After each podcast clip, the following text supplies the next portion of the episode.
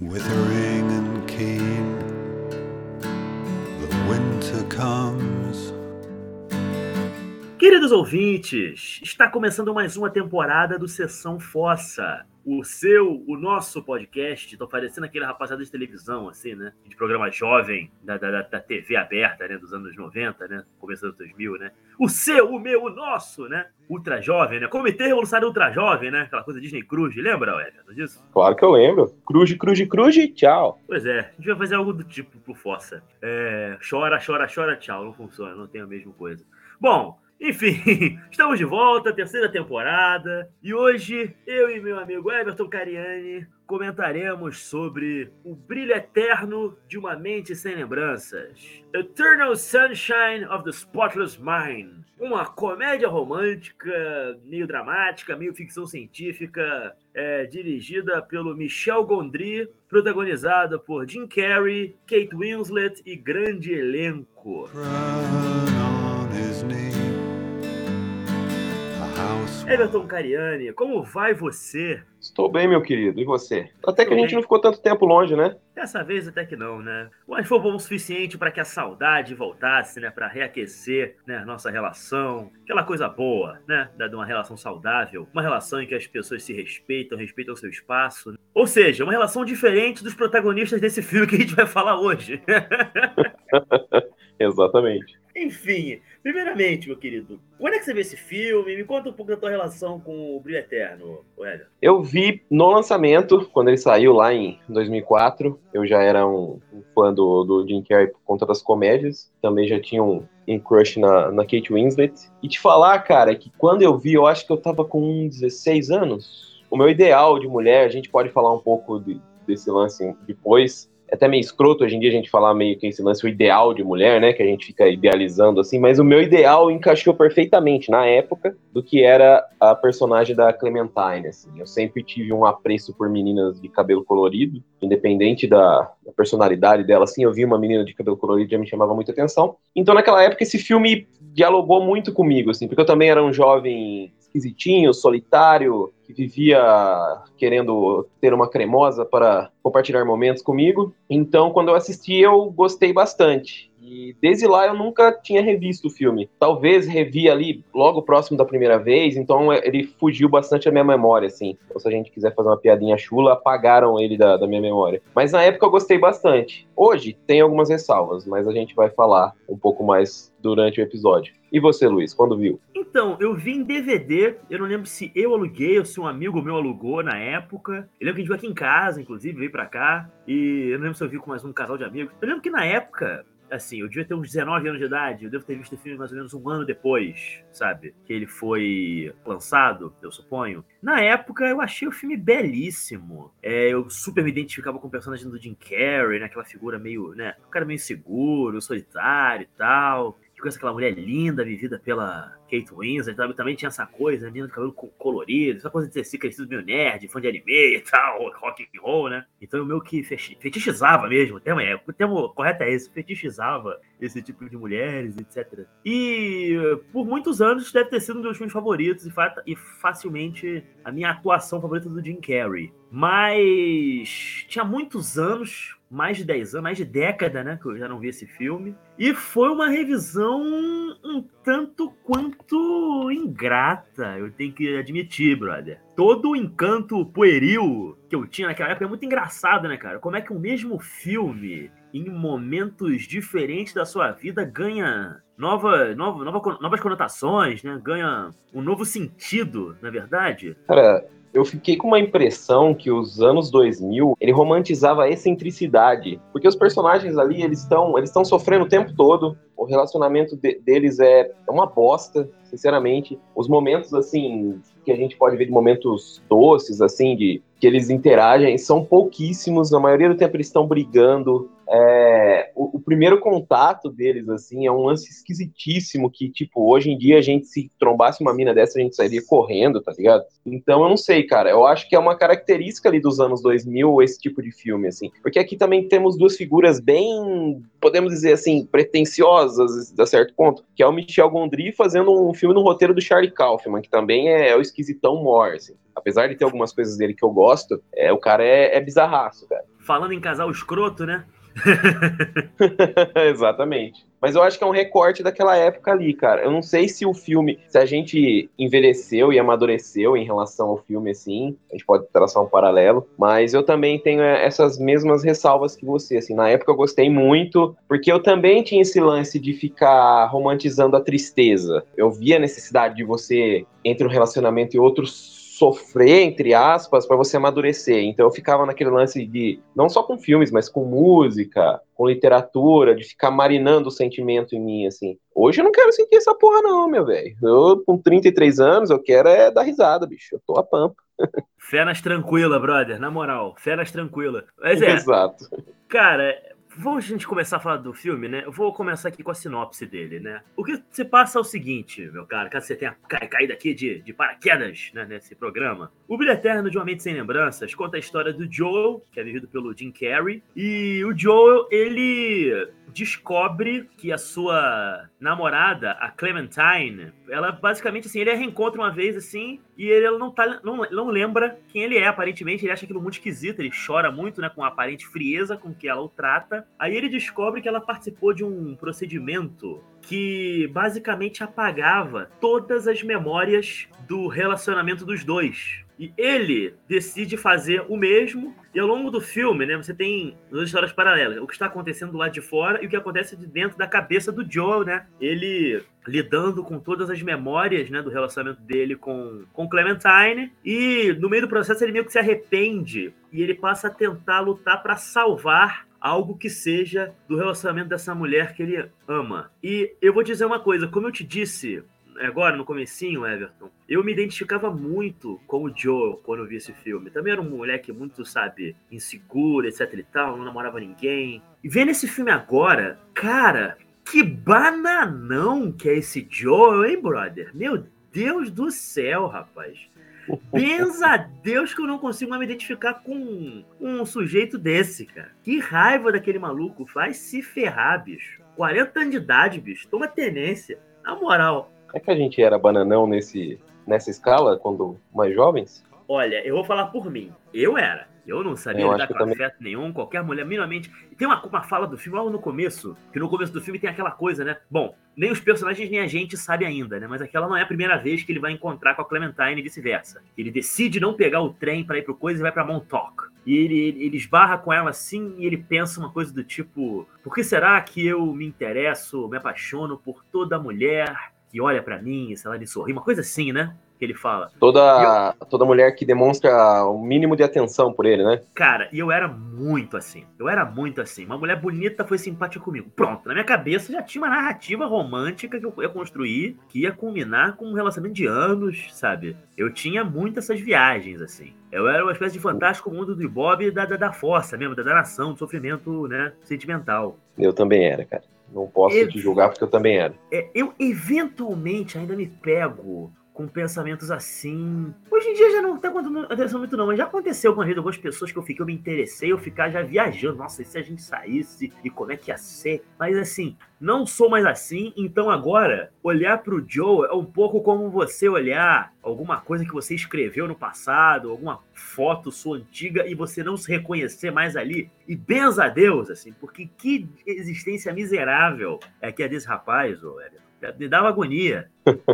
E, cara, pegando, antes da gente entrar um pouco mais e esmiuçar ainda mais o que a gente não gostou no filme, vamos falar do ponto positivo, porque, queira ou não, o filme tem uma ideia muito boa, essa ideia da, da tecnologia que apaga memórias da pessoa. E a gente falando que a gente foi assim, não só por isso. Se você tivesse acesso a uma tecnologia dessa, você apagaria coisas da sua memória que você não gosta muito de, de lembrar, se é o que te fazem mal? Cara, em teoria, sim. Tem coisas que eu realmente não queria mais lembrar. Embora, sendo muito franco com você, o fato delas estarem na memória ao mesmo, é uma coisa meio assim dúbia. Eventualmente eu me pego sofrendo por coisas antigas, assim, por memórias e acontecimentos e coisas que me chatearam, momentos complicados na minha vida. Mas por outro lado também, cara, se eu não tivesse essas memórias, eu repetiria os mesmos erros que eu cometi.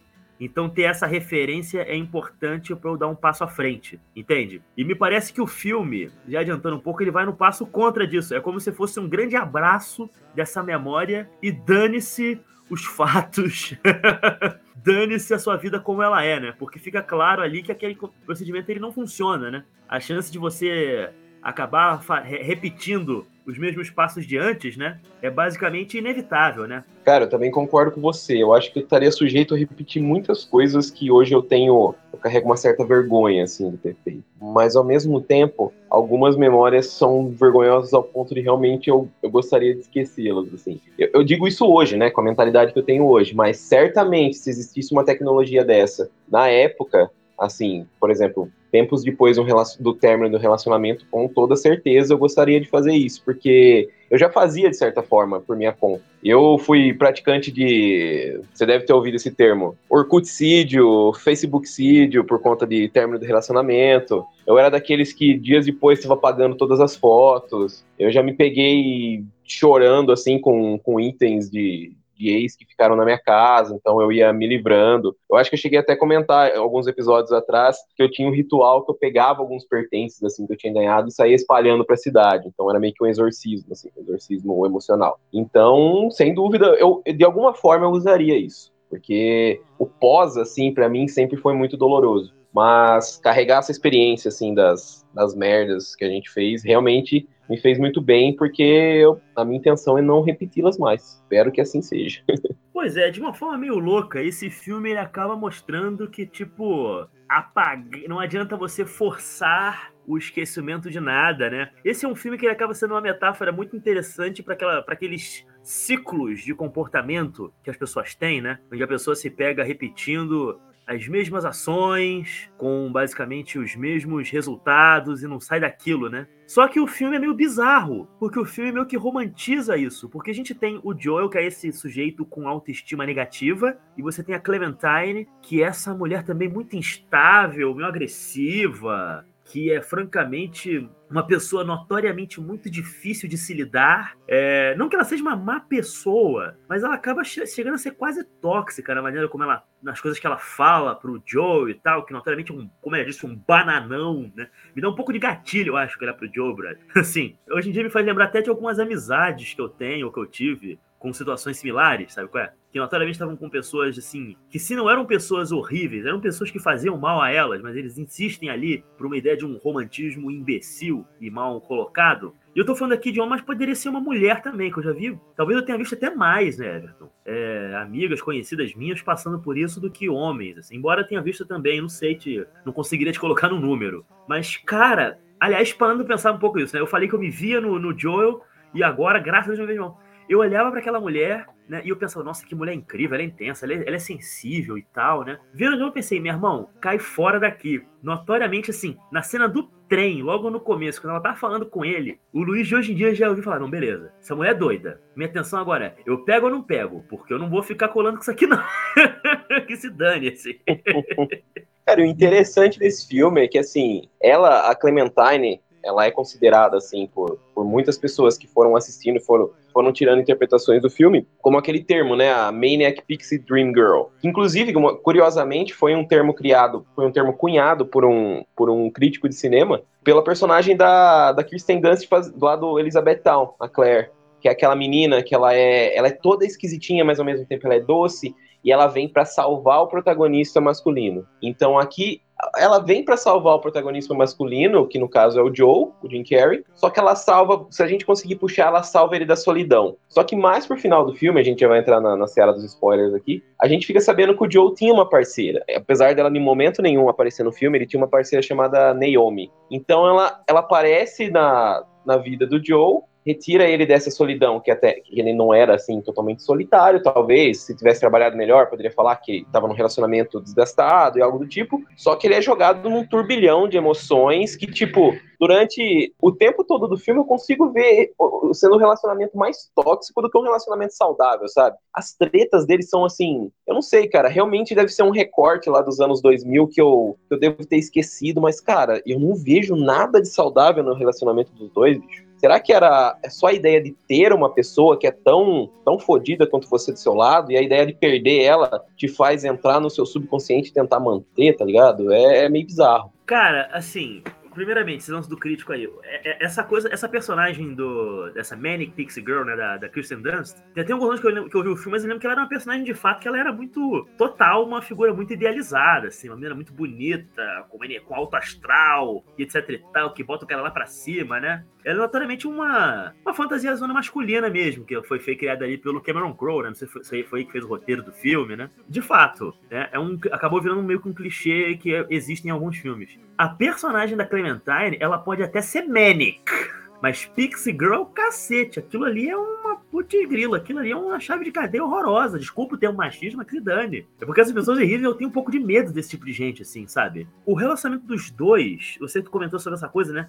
O que importa é estar numa relação, né? E é muito disso, porque claramente é um caso de codependência muito ruim que tem ali. E é tão ruim que a maneira como a mulher decide romper aquela relação é se forçando por um procedimento cirúrgico, sei lá, a apagar as memórias do cara, em vez de tipo assim, cara, vamos terminar e seguir adiante, que seria o que uma pessoa saudável faria. Além disso, é muito escroto, porque ela nem separa do cara, ela simplesmente vai e apaga ele, dane-se. Ela não parou pra pensar nas consequências disso na vida do sujeito, né? A Clementine é horrorosa.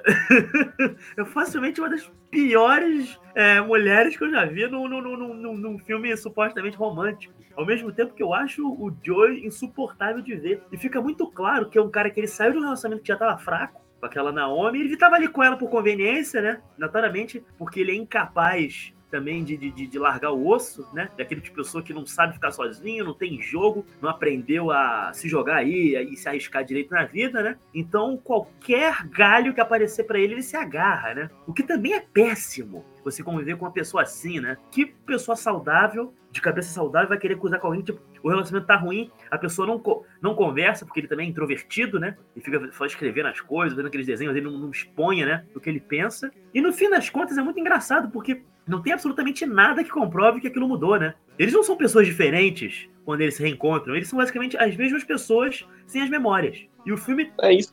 E, e você comentou uma coisa, ela tira, é, é, ela salva ele. A relação dele ali no filme é todo com as memórias que ele tem dela, né? Porque tem um momento ali do filme em que ela ganha um, um, um coprotagonismo ali, né? Nos flashbacks, né? Mas ela não é a Clementine de verdade, né? Ela é a Clementine que ele projeta. Ou seja, você não tem salvação absolutamente nenhuma.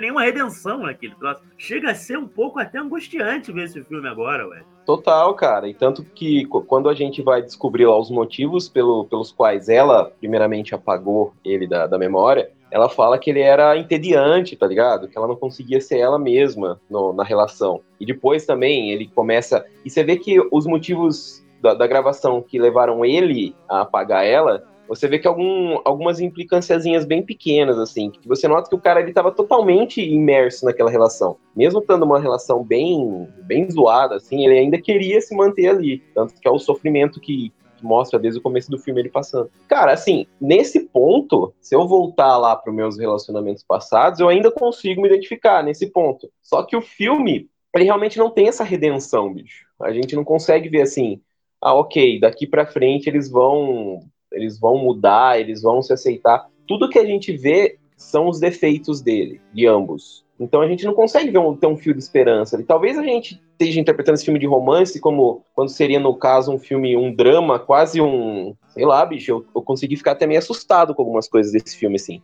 Porque se uma mina chegasse pra mim e falasse que a gente ia se casar após ter me conhecido em minutos, eu sairia correndo, bicho. E eu, sinceramente, me assustaria demais uma porra dessa. É, nesse ponto, cabe dizer o meu, o meu lado, né, que tem dificuldade de afeto, assim. É meu defeito, né, mesmo, que eu tenho, que é, pô, casar já é uma ideia que me assusta um pouco. Alguém já chegar e mandando uma dessa, assim, nem peguei a mulher, já começa mandando coisa. Eu acho que, assim, aquilo já seria tipo assim, ó, é, beleza, vamos... Eu não vou querer isso não, quero não, tá ligado?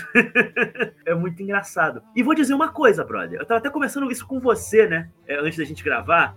Se a Clementine tivesse sido interpretada por uma atriz menos carismática, charmosa e bonita do que a Kate Winslet, se fosse vindo por uma mulher de aparência mais comum, ou então uma feiosa mesmo, sei lá, fosse a Shelley Duvall, jovem, fazendo aquele papel, meu irmão, ninguém ia torcer pro Joe botar essa mulher, parceiro. Ninguém, tá ligado? E se o Joe não fosse o Jim Carrey, que na época ainda é um cara, né, um cara carismático também, se fosse um sujeito também com aparência, não sei, brother. Pô, do Clint Howard, né, o irmão do Ron Howard, poderia ser até o próprio Ron Howard, que também é feio pra um cacete. Ninguém ia achar aquilo bom, brother. Ia ser duas pessoas feias e desagradáveis, sendo feias e desagradáveis juntos. Eu, eu acho que eu gostaria desse filme só pelo prazer de ver duas figuras atuando juntas, bicho. Você me deu uma, uma ideia aqui. Eu é, sempre eu romantizei que... a ideia de fazer. Eu, eu tenho que dizer Oi? que realmente ver Clint Howard e Shelley Duvall juntos eu veria também. Acho que ia ser melhor o filme. Pode crer. Vou... Puta que pariu. Cara, meu sonho é ter mais filmes de romance com gente feia, tá ligado? Menos olhos claros e... Enfim, mas depois a gente fala sobre isso. Mas eu concordo, cara. Eu acho que... É, é bem a, a ideia desse lance da, da Maniac Pixie Dream Girl lá, né? Sempre são meninas bonitas. Sempre são meninas bu- bonitas que elas sofrem coisas que, sinceramente, na vida real elas não sofreriam, assim. Vamos, vamos ser bem claro. Ela, ela, o tempo todo, ela fica se questionando se ela é bonita. Ela tem algumas excentricidades, assim, bem bizarras, pra dizer no mínimo. Enfim, cara, eu consigo enxergar do ponto de vista técnico, assim, que os dois atores, eles estão muito bem, cada um em seu papel, mas pra mim, a química dos dois no filme não, não bate, tá ligado? Não bate. Eu gosto muito da, do alcance dramático do Jim Carrey fora da comédia, e eu sou fãzaço também da Kate Winslet, mas aqui, pelo menos na revisão, não funcionou tanto quanto... Ou talvez seja também a gente puxando pra nossa realidade, assim, porque... Eu não sei quanto a você, mas eu, pra cinema, eu sou muito mais o pessoal do que... Eu deixo pra, pra analisar a parte técnica, assim, mais pra depois. Eu gosto muito do lance de, da identificação. Então, a identificação minha fica com algo do passado... E já fazendo um paralelo com esse lance de apagar, assim, esse filme, sinceramente, eu acho que amanhã eu já não vou lembrar tanto dele quanto eu lembro hoje, sabe? Tipo, vai dar uma apagada, assim, porque ele já não conversa mais comigo. Eu entendo que conversa com muita gente, eu sei que esse filme tem uma, uma legião de fãs, assim, bem grande. Inclusive, quando a gente falou lá no, no Farofa de Miolos, que ele ia ser o primeiro episódio, o pessoal interagiu bastante, gostou bastante, e tamo aí pra, pra discordar, isso que é legal, e vamos ver o que, que eles vão falar a respeito, né, da, do, da, nossa, da nossa ideia a respeito dele. Nossa, o pessoal vai ficar pau da vida com a gente, então, porque a gente tá aqui, eu, eu especialmente, tô achincalhando aqui o filme. Mas, cara, você falou uma coisa, eu achei, com relação à química dos dois, analisando meramente como performance, eu gosto do Jim Carrey e da Kate Winslet juntos, assim. Eu acho que eles se equilibram muito bem. Esse é um filme que, diga-se de passagem, o elenco como um todo é muito bom. São todos personagens horrorosos, bem como o típico no filme do Charlie Kaufman. Todo mundo é horrível e infeliz. O Charlie Kaufman é, é basicamente especializado nesse tipo de coisa. Se você for assistir, sei lá, Quero Ser John Malkovich, por exemplo, ou Adaptação, né? Que são filmes melhores, diga-se de passagem, na minha opinião. Porque pelo menos ele não tenta... Porque a impressão que me ficou... É que esse é um filme, o, o, o Michel Gondry, né, que é esse camarada que veio do videoclipe, super criativo, tem umas transições nesse filme que até hoje são muito impressionantes. A decoupagem dele eu acho bela, assim, você tem cenas realmente muito marcantes nesse filme. Se você for analisar O Brilho Eterno pelos aspectos técnicos, visuais, enfim, essas coisas, eu acho que tem muita coisa a se elogiar, muita coisa pra se observar. A questão ali é justamente o roteiro do Charlie Kaufman e as pessoas que ele cria. Porque vamos sair um pouco dos dois. Fora o Joey, que é um bananão, mas ele é um cara gente boa, apesar de tudo, né? Ele é ruim com ele, é aquele cara que ele é ruim com ele. O problema do Joey é que ele não se ama. A irmã dele, que parece uma pessoa também mais ou menos equilibrada, o marido da irmã, que é vivido pelo David Cross, é escroto. O personagem lá do Tom Wilkinson é escroto. O personagem do... do Elijah Wood é péssimo. Tem até aquela coisa do personagem lá do, do Mark Ruffalo, né? Com a Kirsten Dunst, que ela fala, ela não gosta de mim, né? Mas como é que ela vai gostar de você? Você é um bosta, brother. Vai gostar de quê? Por quê? Qual o motivo que eu tenho que gostar de tu? Tu é escroto, tu é, tu é escória, não é não? Vai gostar por quê, meu irmão? Pelo amor de Deus.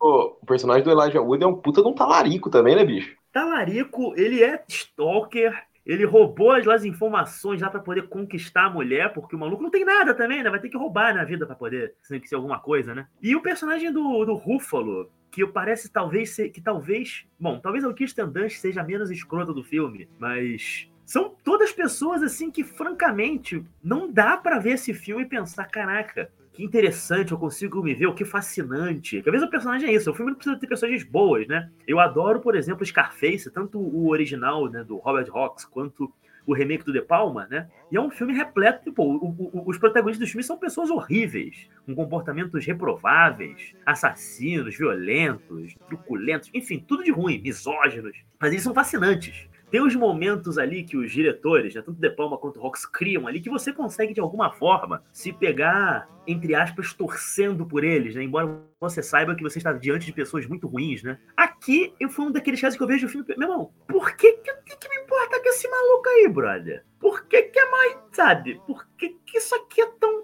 E, eu, e é engraçado que esse filme, eu achava ele comovente, belíssimo. Vendo agora, eu fiquei, que dia que eu tava com a cabeça, meu irmão? Não, mas era muito cabaço, Everton. Se ferrar, bicho. De verdade. O filme parece que meio que te pede uma distância emocional, né? Eu não sei. Pode ser essa, essa veia videoclipeira do, do Michel Gondry, que, aliás, curiosamente, né? Parece que o pessoal que vem do videoclipe adora adaptar filme do, do, do Kaufman, porque você falou ali do Adaptação e do Quero Ser John Malkovich, que é do, do Spike Jonze, inclusive um diretor muito melhor que o Michel Gondry, diga-se de passagem. Mas parece sim, que... Sim. Total, total. O filme parece que ele pede uma certa distância emocional, assim, porque, sinceramente, cara, eu não consegui... Eu gosto de ter aquele termo, aquele termo fofinho, meio chulo, assim, que eu falo, de ter um calorzinho no peito ao assistir esses filmes, e eu ver o, o, persona, o, o Joe dentro das memórias tentando correr e salvar e manter o relacionamento com a Clementine, eu falo, bicho, não, mano, só deixa estar, deixa... deixa vazar e já era, toca a sua vida, tá ligado? Então, eu não consigo, cara. Eu, sinceramente, eu teria que ser um, eu acho que um ser humano muito despregado de emoção, assim, pra torcer por esses dois, bicho. Porque ali eu realmente, hoje em dia eu não consigo. Eu, eu terminei o filme querendo assistir, querendo assistir uma comédia romântica bem clichêzinha, assim, sabe? Que eles se conhecem, tem um momento de crise ali perto dos vinte minutos de acabar o filme, eles ficam no final felizes, com um sorriso, toca a música da, da Britney Spears e já era. Então, eu tenho a sugestão perfeita pra você. E pra você, ouvinte. O título em inglês do filme, se não me engano, é You Drive Me Crazy. É com Adrian Grenier, que é aquele cara que fazia aquela série lá dos... Como é que é o mesmo nome? Que o Mark Ruffalo produzia? Sabe o que eu tô falando? Que o cara é um ator que começa a ganhar destaque. Entourage, Entourage. Entourage. Isso. E a menina é feita pela Melissa Joan, Melissa Joan Hart, que foi a bruxinha Sabrina dos anos noventa. Esse filme é muito melhor. É muito melhor do que essa desgrama que a gente teve que ver aqui. Essa desgrama é pretenciosa, cara. Porque é isso, velho. É uma, esse filme é uma daquelas perfumarias, assim. Sabe o que eu me senti, no fim das contas? Que é um presente ruim que vem no, no embrulho, numa embalagem belíssima, sabe? Porque, mais uma vez, pelos aspectos técnicos, eu acho que o filme... interessante. E o filme também não tem um, um ritmo ruim. Eu tenho que posso dar isso pro filme também. Você tem belas imagens, o ritmo é ágil, é, é engraçado em alguns momentos. Mas assim, eu acho até que é ruim a gente fazer uma análise que a gente tente se pegue julgando moralmente as pessoas que você está assistindo, né? Mas é porque é tão esquisito ver esse filme e pensar, cara, o que, que os caras estavam querendo fazer com isso aqui, cara? E como é que esse filme pegou tanto? A gente comenta às vezes também sobre essa coisa dos filmes que eles às vezes não envelhecem tão bem, né? A gente comentou até no programa lá com o Sérgio Alpender, né? Do, da Loja da Esquina, né? Que, aliás, pessoal, escutem esse programa, ficou bem da hora. Sobre essa coisa, às vezes, do, do, do, da influência da cultura, da mentalidade da época, né? Como ela aparece, né, nos filmes, né? É muito doido que esse filme, vinte anos depois, assim, eu, pra mim, particularmente, e acho que pra você também, pelo que você está me contando, ele tenha envelhecido tão bizarramente mal. Cara, inclusive é um, é um exercício que a gente pode incentivar os nossos ouvintes a fazer. Se vocês não assistiram um filme, sei lá, nos últimos dez anos, ou até nos últimos cinco anos, revejam, assistam com a mente que vocês têm hoje e depois voltem pra comentar com a gente. Porque, cara, eu não consigo ver, a não ser que a pessoa realmente tenha muito apreço por esse filme, assim, ou um filme que entrou na vida dela em um momento que ela realmente precisava, que passava pelas mesmas coisas e se identificou, mas, sinceramente, velho. E é engraçado que você vê esse filme nas listas, assim, de melhores filmes de romance de todos os tempos e tudo mais. Eu, eu me sinto até triste, cara, sinceramente, de não ter gostado como eu achei que... Inclusive fui eu que sugeri, né? Eu, eu, a gente tava fazendo a reunião de pauta dessa temporada, eu que sugeri da gente abrir com esse filme, porque por conta do, do, do sucesso que ele, que ele tem, assim, do, do carinho que ele tem pelos fãs. Mas eu me sinto até triste, cara, de não ter gostado tanto, assim. E a gente fala um pouco desse lance técnico, realmente, tecnicamente, ele tem essas transições que você falou, que enchem os olhos e, e como fã de cinema, assim, é, é muito legal de ver. Mas como a tônica do nosso episódio também tem esse lance da, da identificação e de, de puxar um pouco da nossa realidade em termos de relacionamentos, cara, é frustrante, bicho. Realmente, eu só quero... Só queria tentar poder mudar aquilo aí, sabe? Dar um descanso pro Joe, assim, falar, mano, sai daí, bicho. Como eu já consegui fazer com alguns amigos, assim, que estavam fazendo papel de trouxa, vaza, velho. Até eu fazendo papel de trouxa, eu gostaria de, de mudar aquilo na vida do cara. Cara, é isso. Eu também... Mas eu vou te contar, cara. Tem muitos anos que eu não vi esse filme e eu também sempre tive um... Na minha memória, o filme sempre foi ótimo, assim. Eu gostava muito desse filme. Mas... Aquilo, eu, eu, eu acho legal, assim. Eu tenho uma relação meio complicada com a nostalgia. Eu tenho um outro podcast, né? O, o Cine Poeira, que fala muito sobre filmes dos anos oitenta, noventa. E acaba caindo muita coisa que eu vi quando eu era criança. E eu percebi uma coisa. Agora que eu tô com trinta e cinco anos de idade, e a minha geração... A nossa geração, né, Everton, na verdade? Ela já começa a ficar mais pega na, no passado, com as memórias. Lembra daquela época que a gente fez aquilo? E o passado, ele ganha... um verniz brilhante. Eu gosto quando eu vejo alguma coisa do meu passado que eu adorava e descubro que é muito bom ainda. Ou, beleza, não é tão... Tem algumas coisas, alguns valores, ou seja lá o que for, alguma... esteticamente, o filme pode estar meio datadão, meio... envelheceu meio mal, mas continua divertido. Esse é um filme que eu lembro que ele também dialogava muito, né? Ele era um darling de uma galera assim, né? Que gostava de frequentar um, um circuito mais alternativo de cinema, que torcia nariz pro, pro, pro meu rambinho, pro meu, né? Pra essas coisinhas assim que eu via. E vendo agora, eu pensei, meu irmão, esse filme, ele envelheceu, assim, tomado das devidas proporções, Everton. Mas ele envelheceu tão mal quanto o Rambo três, que é o filme em que ele e os, afegão, e os afegãos matam o comunismo, né, no Oriente Médio. Ótima comparação. Cara, o, o relacionamento dos dois é tão tóxico, assim, quanto o do Tom e a Isola lá no The Room, tá ligado? Eu acho que o The Room, sei lá, a gente consegue, consegue enxergar coisas mais positivas lá. Porque pelo menos o Tom e a Isola tava fazendo um filme, apesar ah! da veia torta. Sim. Cara, mas é interessante você ter feito esse paralelo com o The Room, porque o The Room, o mais bizarro que seja o filme, e com relação ao tom da história, o, o, o Izzo, ele tinha noção de uma coisa. É um homem que tá num relacionamento horroroso. Ele não romantiza a beleza de nada ali, sabe? Você tá vendo pessoas ruins fazendo coisas ruins. Aqui, é como se o, o, o Charlie Kaufman e, e, e o Michel Gondry, né, que foi quem deu vida àquilo, ele quisesse enxergar com verniz de beleza uma, um, um, um tipo de relação que hoje em dia a gente tem mais noção do quanto aquilo é complicado, né? Do quanto aquilo é ruim, né? Tanto pra ele quanto pra ela. Notoriamente, assim, não vou... Parando pra jogar um pouco ela, embora, né? Sou meio receoso com mulheres assim, mas notoriamente ela é uma mulher que ela tem umas questões muito sérias, assim, que ela tem que tratar. E tá numa aquela relação também não é bom, pra, assim como não é bom pro Joe, também não é bom pra ela. Ela tem que sair dali, procurar um psiquiatra, um, um analista pra cuidar de si. E o Joe, a mesma coisa, sabe? É, tipo, é, é muito engraçado que em algum momento isso tenha sido... Em, vinte, em menos de vinte anos até, né? Esse filme foi de dois mil e quatro, estamos em dois mil e vinte e um, já tenha ficado tão esquisito ver esse filme. Ainda mais porque é isso, porque não é só um relacionamento de pessoas muito problemáticas. É justamente esse, essa aura de, de, de, de fofura, de alguma forma, que, de, de beleza, que o filme tenta dar aquilo. Não, cara, acho que, acho que moralmente eu me senti ofendido pelo Brilho Eterno agora, velho. De verdade, não, embora eu comentei isso antes, não acho isso maneiro, não. Eu não gosto quando isso acontece. Porque me desagradar uma coisa, acontece, não é tão bom, né? Por exemplo, quinhentos Dias por Ela é um filme que eu já não tenho mais o mesmo afeto que eu tinha quando eu assisti, sabe? Mas eu ainda acho um filme muito bom. E sobre certos aspectos, mais interessante até, né? E permite leituras mais legais do que eu tinha quando eu era jovem, mais jovem. Esse filme, eu, não, eu, eu acho improvável que eu assista ele, sei lá, daqui a dez anos de novo e diga, não, não, mas pensando bem, eu acho que só pela questão estética mesmo, bicho. Cara, se a gente espremer bem, espremer bem mesmo... A gente consegue encontrar ali, tipo, pessoas problemáticas, pessoas complicadas, é, elas conseguem um meio de se encontrar e ficarem juntas, mesmo com todas as adversidades. Mas é basicamente isso que você falou, cara. É a celebração, é a romantização do sofrimento. Porque ali é apenas sofrimento, bicho. É um relacionamento é, abusivo de ambas as partes. Aparentemente, aparentemente não. Eles não estão felizes um com o outro. Eles são totalmente diferentes. O Joe, assim, pelo pouco que a gente vê, ele é um cara que parece ser um pouco mais conservador, assim. Ele tem um, uma pegada um pouco mais na dele, enquanto ela é mais do mundo, assim. Ela gosta de fazer as coisas. E, cara, é só sofrimento, bicho. Eu não sei como eu não, esse filme não me fez... mais mal ainda quando eu assisti. Talvez eu não tava numa fossa, não lembro, com dezesseis anos. Provavelmente não tava pegando ninguém. Então deve ser por isso. Mas se eu tivesse assistido, revisto esse filme em algum momento, assim, de término do relacionamento, bicho, eu ia entrar no parafuso ali, que eu ia... Nossa senhora, não gosto nem de lembrar. Cara, eu acho que isso diz muito também de uma certa maturidade, que a gente simplesmente não tinha quando era mais novo. Eu vi esse filme, eu era um pouco mais velho que você, eu devia estar com uns dezoito, dezenove anos de idade. Né? Ainda assim, jovem, né? E inexperiente pra cacete, nunca tinha namorado nesse período. Então, eu não sei...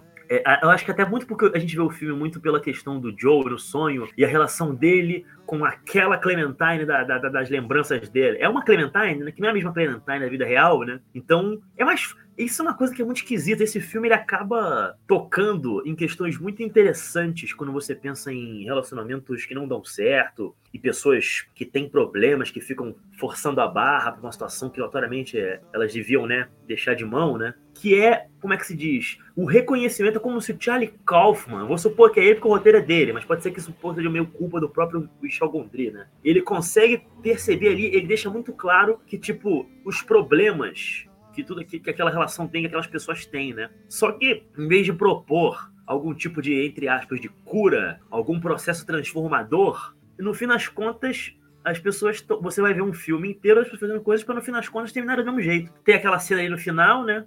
Onde eles recebem lá as fitas deles, onde eles estão achincalhando um ao outro, né? E eles ficam assim, eu nunca disse de você. Não, é não sei o que lá. Aí rola aquele medo de tentar de novo. E pra mim é muito, é muito claro. Não tentem de novo, seus arrombados.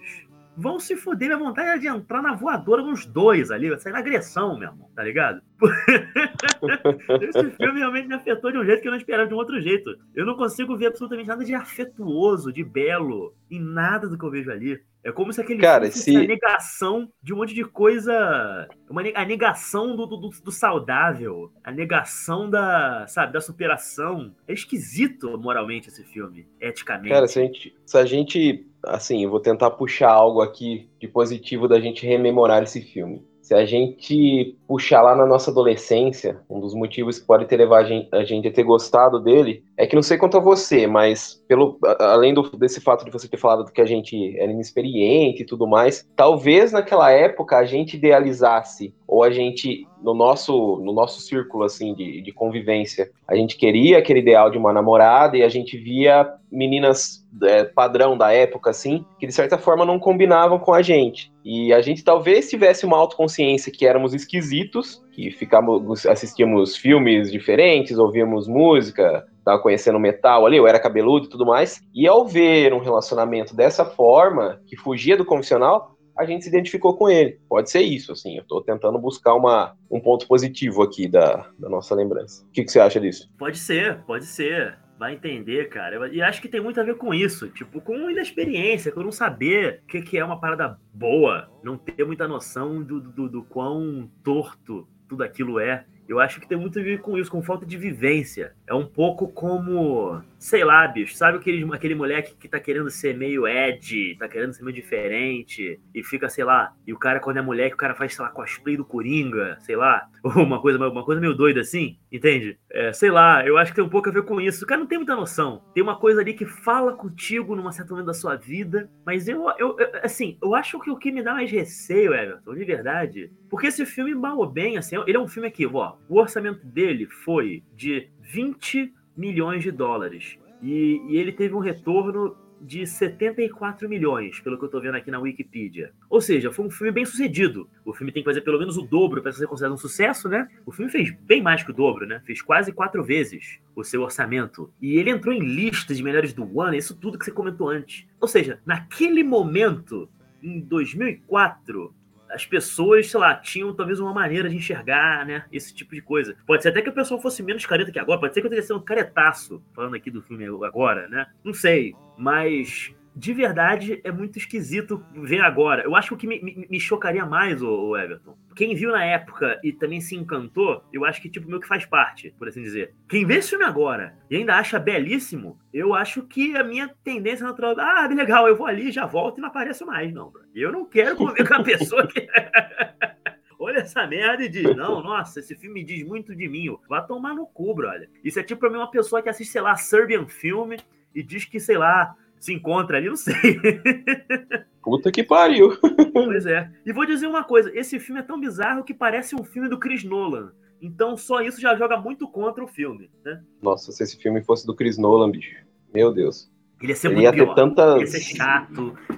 Cara, se tem um momento ali no finalzinho que eu gosto, é o momento Rorschach do Watchmen. Quando a personagem da, da Kirsten Dunst, ela solta as fitas lá pra todo mundo que passou pelo... pelo processo ali de, de apagar alguém da memória. Aquele momento ali eu acho um fuck-off pra todo mundo, tá ligado? Toma, lide com a sua realidade. Curti aquele momento. Aliás, tem uma, uma trivia interessante. Você sabia que o nosso deus Nick Cage foi cotado para o papel de Joe? Nossa, cara, eu não sei se eu fico triste ou feliz que ele não fez esse filme. Porque, por um lado, seria muito interessante ver ele fazendo aquele papel, o personagem que ele comporia. Mas, por outro lado, ele já tem, uma, ele já tem tanta bomba na carreira, tadinho, né? Que começar com essa aí, acho que ia ser muito legal.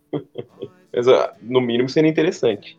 No mínimo, com certeza, interessante. Eu acho o filme interessante, por si só. Mas, nossa, foi bizarro, assim. Qualquer nostalgia que eu tivesse com esse filme foi pras cucuias, assim. Eu Pô, acho... engra... é, realmente, cara, isso que você falou é engraçado. O filme é interessante. E, e, e o, o tanto que a gente tá, tá falando, assim, uma pessoa mais desavisada pode achar que a gente achou o filme uma bosta completa. Mas o, o termo que eu usaria aqui é decepção. E não que o filme é ruim, tá ligado? O filme não é ruim. Ele é tecnicamente bonito, ele tem... Como eu falei, você gostou mais da, da química dos atores, mas eu, eu gosto mais deles, deles individualmente, assim. Eu acho que os dois individualmente estão muito bons. O, o equipe, o, o elenco o elenco de apoio também é muito legal. Só que o que me causou, voltando lá pra, pra revisão, é a decepção, cara. Esse filme não é o que eu... Que eu t... a memória que eu tinha dele não, não se manteve, tá ligado? Mas tá longe de ser um filme ruim, ruim, assim, nossa. A gente já, a gente já gravou e provavelmente vai gravar sobre filmes bem piores que esse. Você vai querer me dar porrada, mas é um pouco,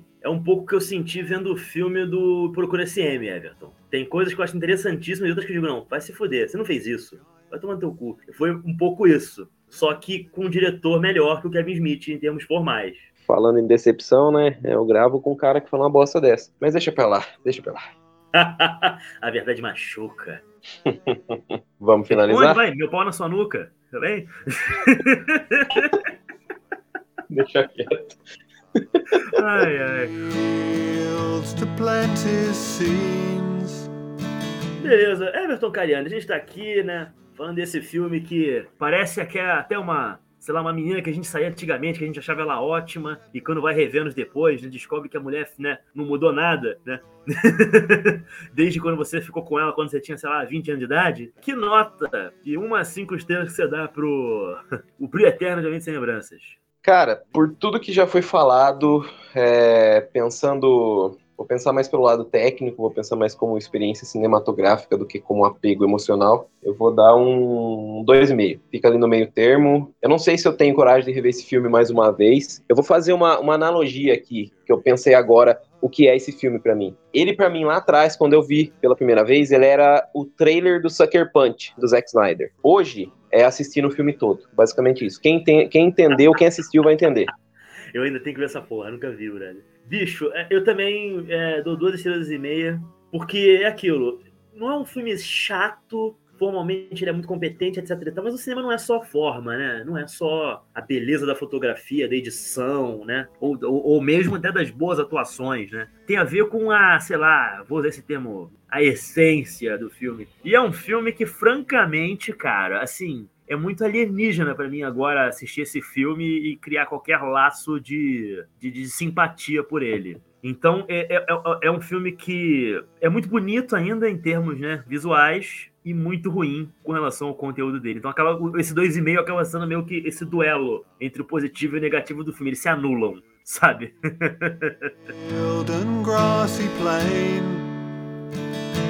Bom, meus amigos, esse programa vai ficando ao final. Espero que, apesar de tudo, vocês tenham gostado dele. O que, que você acha? A gente tá viajando aqui, nós somos dois, dois babacas insensíveis que não pegamos a essência do filme, não sei. Ou você acha o filme, sei lá, a pior coisa que aconteceu nos Estados Unidos desde onze de setembro. Enfim, o que, que você pensa sobre O Brilho Eterno de uma Mente Sem Lembranças, né? Temos aqui, estamos no Instagram, no perfil do Farofa de Miolos, né? Em arroba... Farofa de Miolos, temos a nossa página, né, o Sessão Fossa Podcast. E Everton, o que você gostaria de acrescentar aqui e dizer para o nosso querido, querido público? Isso, reforçando o pessoal para seguir a gente lá no, no Farofa de Miolos, que é onde a gente divulga os novos episódios, além de levar um conteúdo lá a respeito de filmes de terror, de romance, essa mistureba gostosa, lá no Facebook, no Sessão Fossa Podcast, a nossa página. E eu gostaria de falar sobre uma novidade que a gente vai ter nessa temporada. Na temporada passada, a gente colocava os novos episódios no ar aos sábados. Nessa nova temporada, nessa terceira temporada, a gente vai colocar às sextas-feiras, isso mesmo. Como The Cure nos fez acreditar, sexta-feira é o dia dos apaixonados. Então, toda sexta a gente vai ter episódio novo, toda sexta a gente terá episódio novo, e nessa temporada vocês vão ter participação especial. Por quê? A gente sempre vai abrir alguns duelos entre filmes para vocês escolherem qual vai ser o novo, o novo episódio do Sessão Fossa. Então, vocês vão escolher os episódios. E já vamos deixar aqui o próximo, de antemão, que a gente vai fazer uma batalha. Não foi à toa que a gente citou o Spike Jonze um pouquinho, um pouquinho anteriormente. Então, a batalha do episódio da semana que vem será entre Ela, do Spike Jonze, e Encontros e Desencontros, da Sofia Coppola. Isso mesmo, aqueles filmes lá que dizem que o, que o Ela é uma carta-resposta ao Encontros e Desencontros que a Sofia fez por conta do relacionamento que deu, que terminou e que ela se sentia, se sentia afastada do, do Spike Jonze. Então vocês vão decidir qual será o episódio da próxima semana. Espero que vocês gostem da escolha, e escolha com parcimônia, porque afinal é o Luiz que vai ter que rever, né? Exatamente. Rapaziada, aquele abraço forte. Por favor, sigam a gente no Insta, se inscreve aí com a gente lá no, no Spotify, ou seja lá onde você gostar de escutar a gente. Divulga nosso programa se você gostar, beleza? Vamos aumentar uh, o nosso número de ouvintes, vamos trazer a palavra do Sessão Fossa para outras pessoas, inclusive para mais pessoas votando também, né? Enfim, digam aí qual o filme favorito que você quer aí, tá? E um grande abraço e até o próximo programa. Abraço, até a próxima. Their beds before the sun, and gleaners